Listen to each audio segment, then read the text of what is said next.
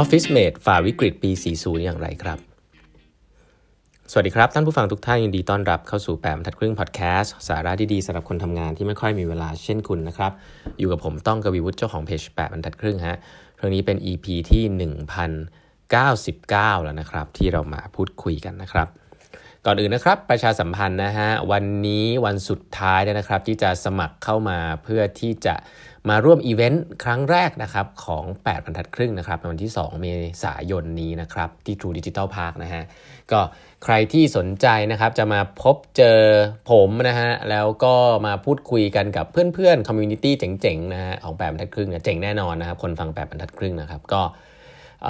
ส่งไปสมัคร เข้ามาได้นะครับรายละเอียดของตัวเองเล็กน้อยนะครับแล้วก็หมดหมดเขตวันนี้ละนะฮะก็ส่งเข้ามาทาง Line OA ของแบบทัดครึ่งนะครับแล้วก็ Facebook Page ของแบบทัดครึ่งนะครับ อีกเรื่องหนึ่งก็คือเย็นนี้ฮะเย็นนี้นะครับวันเสาร์แบบนี้นะครับ ผมครั้งนี้ตื่นเต้นมากนะฮะจะมีสัมภาษณ์นะครับต้องบอกว่าเป็นทีมงานนะครับของต้องทีมงานในในบริษัทเดียวกันนะครับ SCB 10X นะครับ ครั้งแรกนะฮะโอ้คงคุยกันสนุกมากแล้วนะ ไม่รู้ชั่วโมงหนึ่งจะจบหรือเปล่า ก็พายกับพี่ดอนนะครับพายเป็น partner ของ Venture Cap Team พี่ดอนเป็น Head ของทีม Venture Builder นะครับก็จะมาคุยเรื่องของ culture ของ innovation นะครับว่า SCB 10X เป็นยังไงบ้างนะครับ ช่วงนี้นี่อาจจะมีคนพูดถึงเยอะก็เลยนำมาพูดคุยกันเลยนะฮะคนทำงานตัวเป็นๆเลยนะฮะก็มาฟังกันได้ครับวันเสาร์เออไม่ใช่วันเสาร์วันนี้ตอนสองทุ่มนะครับอะ ออฟฟิศเมดต่อนะชีวิตไม่หมูนะครับจาก SME ห้องแถวสู่ธุรกิจหมื่นล้านนะครับหนังสือของพี่หมูวรุษอุ่นใจเป็นคนเขียนนะครับ ก็ครั้งนี้มาจนถึงตะกี้นี้คราวที่แล้วเนี่ยเล่าไว้ฟังว่าแกทำธุรกิจที่เกี่ยวกับขายเครื่องเขียนใช่ไหมแล้วก็เวลาทำ price list ให้สวยขึ้นนะ มีรูปอะไรเงี้ยโอ้โหมันมันเหมือน growth hack นะ growth hack เลยนะครับแล้วก็ยอดขายโตจาก 20 30 ล้านเป็น 100 ล้านนะครับ ขาย direct door to door เลยนะฮะ ไปที่ออฟฟิศ ต่างๆ ปี 40 ครับ ชัดเจนครับ ลูกค้ารายใหญ่ทั้งหลายลูกค้ามากมายนะครับ รายได้หายก็ซื้อเครื่องเขียนน้อยลงแน่นอนนะครับความเก่งของพี่หมูอันหนึ่งก็คือกล้าตัดครับพี่หมูเริ่มเห็นนะฮะว่าลูกค้ารายใหญ่ ๆ รายใหญ่ด้วยนะ เริ่มที่จะ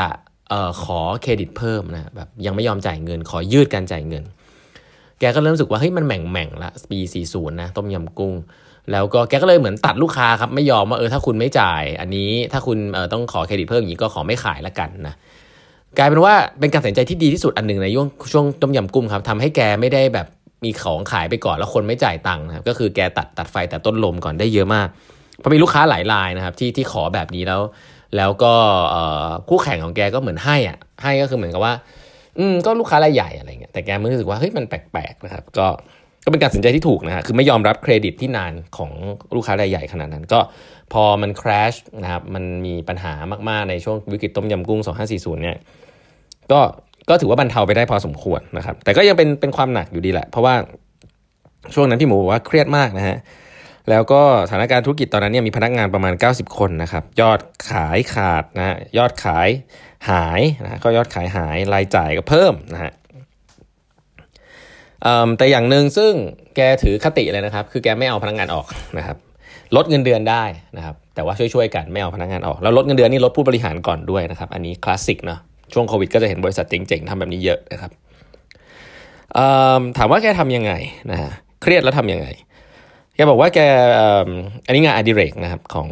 อของพี่หมูนะฮะก็คือทำวิดีโอเล่นวิดีโอเกมนะฮะ เป็นคนชอบเล่นวิดีโอเกมนะคนอื่นเครียดอาจจะฟังเพลงนั่งสมาธิแต่พี่หมูบอกเล่นวิดีโอเกมนะฮะแกพูดขนาดเล่นเกมอะไรนะแกบอกจะเล่นเกม StarCraft ฮะอันนี้พักผ่อนแล้วนะ StarCraft นะเกม strategy จริงจังนะ StarCraft นะฮะ Diablo นะโอ้รุ่นเรานี่รู้จักแน่นอน Diablo ตะลุยดันเจียนนะฮะแล้วก็ Final Fantasy นะครับนี่คือเครียดนะฮะเครียดต้องเล่นเกมนะครับอันนี้พี่หมูนะฮะถามว่ากลยุทธ์ที่ทำให้แกเริ่ม ต่อกลับต่อต่อลมหายใจตัวเองได้ก็คือ สู้ตายทำงานหนักมากนะครับ แล้วก็เริ่มเริ่มขายสินค้านอกเครื่องเขียนครับคือไปดูจริงๆว่าลูกค้าต้องการอะไรกลับไปที่เรื่องนี้เลยครับ อันนี้ผมว่าผมชอบพี่หมูเรื่องนี้มากคือขณะที่ลูกคนอื่นๆเนี่ยเริ่มถอยนะเริ่มไม่กล้าขายเนี่ยพี่หมูเนี่ยเดินเคาะตามแต่ละประตูแล้วก็ดูว่าลูกค้าต้องการอะไรอีกครับ พี่หมูเริ่มขายครับ น้ำยาถูพื้นเนสกาแฟ Coffee-Mate น้ำตาลก้อนถังขยะพาราเซตามอลคือ ขายทุกอย่างที่ออฟฟิศต้องการครับ เพื่อให้เขาสะดวกที่สุดฮะแล้วก็ไปหาของมาขาย ให้มันสะดวกจริงๆนะครับ ให้มันอยู่ในระบบจัดซื้อของบริษัทที่ไม่ต้องไปซื้อที่อื่นแล้วซื้อที่นี่ที่เดียว แกบอกว่าช่วยได้เยอะมากนะฮะช่วยได้เยอะมากเขาบอกช่วงนั้นเนี่ยมีช่วยมีช่วงที่แบบออฟฟิศไฟไหม้เยอะๆด้วยเผาเพื่อล้างหนี้กันขายเครื่องดับเพลิงด้วยนะเออเพราะฉะนั้นเนี่ยพี่หมูอย่างแรกผมว่าหาของขายเก่งมาก อย่างที่ 2 ก็คือกล้าทดลองครับ ก็คือขายทุกอย่างที่ลูกค้าน่าจะอยากได้นะครับ หลุดจากหลุดจากเครื่องเขียนมาเลยนะครับซึ่งอันนี้แกทำตั้งนานตั้งแต่ปี 40ละแล้วก็กลายว่าเป็นสิ่งที่ทำให้แกได้รายได้เพิ่มเข้ามาแบบจริงจังแล้วก็ขายแล้วก็ได้ได้เครดิตเพิ่มด้วยนะครับเอ่อก็ก็ถือว่าเติบโตเอ่อไม่ได้แย่มากจากตอนนั้นนะครับตอนนั้นก็คือถือว่าเรื่องนี้เป็นเรื่องที่ดี ผมคิดว่าคล้ายๆกันเลยครับ ตอนนี้เราจะเห็นร้านหนังสือมากมายในปัจจุบัน digital disruption เนี่ยต้องมานั่งขายหนังสือหลายประเภทมากขึ้นนะครับ มีการขายของขายขนมนะขายเก้าอี้ ขายเฟอร์นิเจอร์ก็ ก็หนีก็หนีตายอะพูดตามตรงถูกไหมคนเข้าออฟฟิศไปอะอย่างน้อยคนคนเข้าร้านหนังสือก็จะต้องมีโต๊ะอ่านหนังสืออะไรเงี้ยก็ผมคิดว่ามันก็ไม่ได้ผิดเนาะบางที ผมคิดว่าคนก็เน็บแนวว่าร้านหนังสือทำไมต้องขายอย่างอื่นอะไรเงี้ยอันนี้เข้าใจได้นะ แต่ว่าก็ถ้าให้ถ้าจะต้องหนีตายเนี่ย ผมว่าขายอย่างอื่นก็ก็ไม่เลวก็ไม่เลวนะก็หลาย ๆ ครั้งผมก็ติดติดไม้ติดมือกลับมาหลายอย่างทีเดียวที่ไม่ใช่หนังสือนะครับ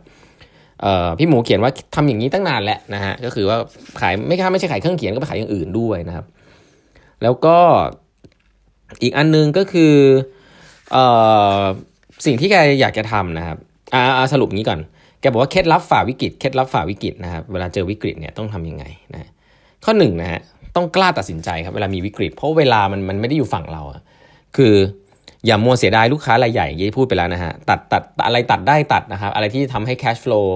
เรายังมีเนี่ยตัดตัดให้หมดนะฮะ แล้วก็ preserve cash flow ไว้นะ เพราะฉะนั้นต้องกล้าตัดสินใจนะฮะ อันที่ 2 คือแม่นยำกับเป้าหมายนะครับ คือเอ่อช่วงช่วงที่มันเป็นช่วงดีๆ อย่างช่วงเนี้ยบางทีองค์กรทำอินโนเวชันทำอะไรเงี้ยก็เราก็จะเน้นแบบทำเยอะๆ ใช่ไหมฮะ แล้วก็ดูอันไหน work อันไหนไม่ work ก็ก็เลิกอันไหน work ก็ทำต่ออะไรเงี้ยคือมีเวลา แต่ว่าถ้าเป็นช่วงวิกฤตเนี่ยต้องคิดเยอะๆนะครับ ต้องแม่นยำเขาบอกว่าต้องต้องเป็นไม่ใช่ไม่ใช่ปืนกลนะต้องเป็นปืน sniper นะครับ จะยิงกราดไม่ได้เพราะว่ากระสุนทุกนัดมีความหมายนะกระสุนก็คือลงเงินที่ลงไป เพราะนั้นต้องคิดให้รอบคอบกล้าตัดสินใจแล้วก็แม่นยำกับเป้าหมายมากๆนะครับข้อ 3 ก็คือไม่ทิ้งใครไว้ข้างหลังนะครับ แกถือคติไม่ทิ้งลูกน้องนะครับ ซึ่งผมว่านี่ยอดเยี่ยมมากนะก็ลดเงินเดือนได้ทำทุกอย่างได้ลดเงินเดือนผู้บริหารลดเงินเดือนได้ แต่แต่ไม่ทิ้งนะครับ แล้วก็อันสุดท้ายเพราะสำคัญมาก คือต้องมีความหวังครับ คือพี่หมูบอกว่า คิดคิดตลอดว่าต้องรอดนะครับต้องรอดต้องมีความหวังแล้วก็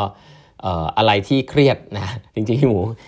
เขียนไว้ว่าก็ก็บางเรื่องลูกน้องก็ไม่รู้นะว่าบริษัทจะมีสถานะเป็นยังไงนู่นนี่นั่น แต่แกก็ต้องยิ้มแล้วก็สร้างความหวังสร้างความโพสิทีฟให้กับลูกน้องเสมอนะครับว่าคิดว่าทำได้แน่นะแต่เบื้องหลังกลับมาก็ยังเป็นหนี้อยู่ยังติดโน่นติดนี่ไม่มั่นใจก็เป็นเรื่องของพี่หมู แต่แกบอกว่าหน้าที่หัวหน้าคือต้องสร้างพลังบวกนะครับ ความหวังต้องมีนะครับ ต้องให้พนักงานที่อยู่กับเราที่ลำบากอยู่แล้วเนี่ยเขาเชื่อนะครับว่าเราจะรอดอะไรแบบนี้ ผมว่าหลังสุดนี้ผมชอบมากแกเขียนนี้เลยนะฮะว่าเอ่อท่าสุดท้ายที่แกจะทำนะซึ่งผมจะเล่าให้ฟังตอนต่อไปเนี่ยคือวัดดวงไปเลยครับ เป็นการรุกครั้งสุดท้ายนะฮะถ้าเกิดไม่ work ก็เจ๊งเลย แต่เรื่องนี้ไม่ต้องบอกให้ใครรู้ครับแบกของพี่หมูไว้คนเดียวครับผมแบกของผมไว้คนเดียวแกเขียนอย่างนี้นะฮะแต่ว่าเรื่องนี้คือเรื่องสำคัญที่ คนอื่นอาจจะไม่รู้ว่าถ้าทำไม่สำเร็จก็เจ๋งอะไรแบบนี้ เพราะฉะนั้นก็ก็ต้องสร้างความหวังให้กับทีมนะครับอันนี้ก็เป็นเรื่องที่น่าสนใจนะครับสำหรับเรื่องของ Office Mate นะวันนี้เวลาหมดแล้วนะครับ ฝากกด subscribe แบบพัดครึ่ง podcast นะฮะแล้วพบใหม่พรุ่งนี้นะครับ สวัสดีครับ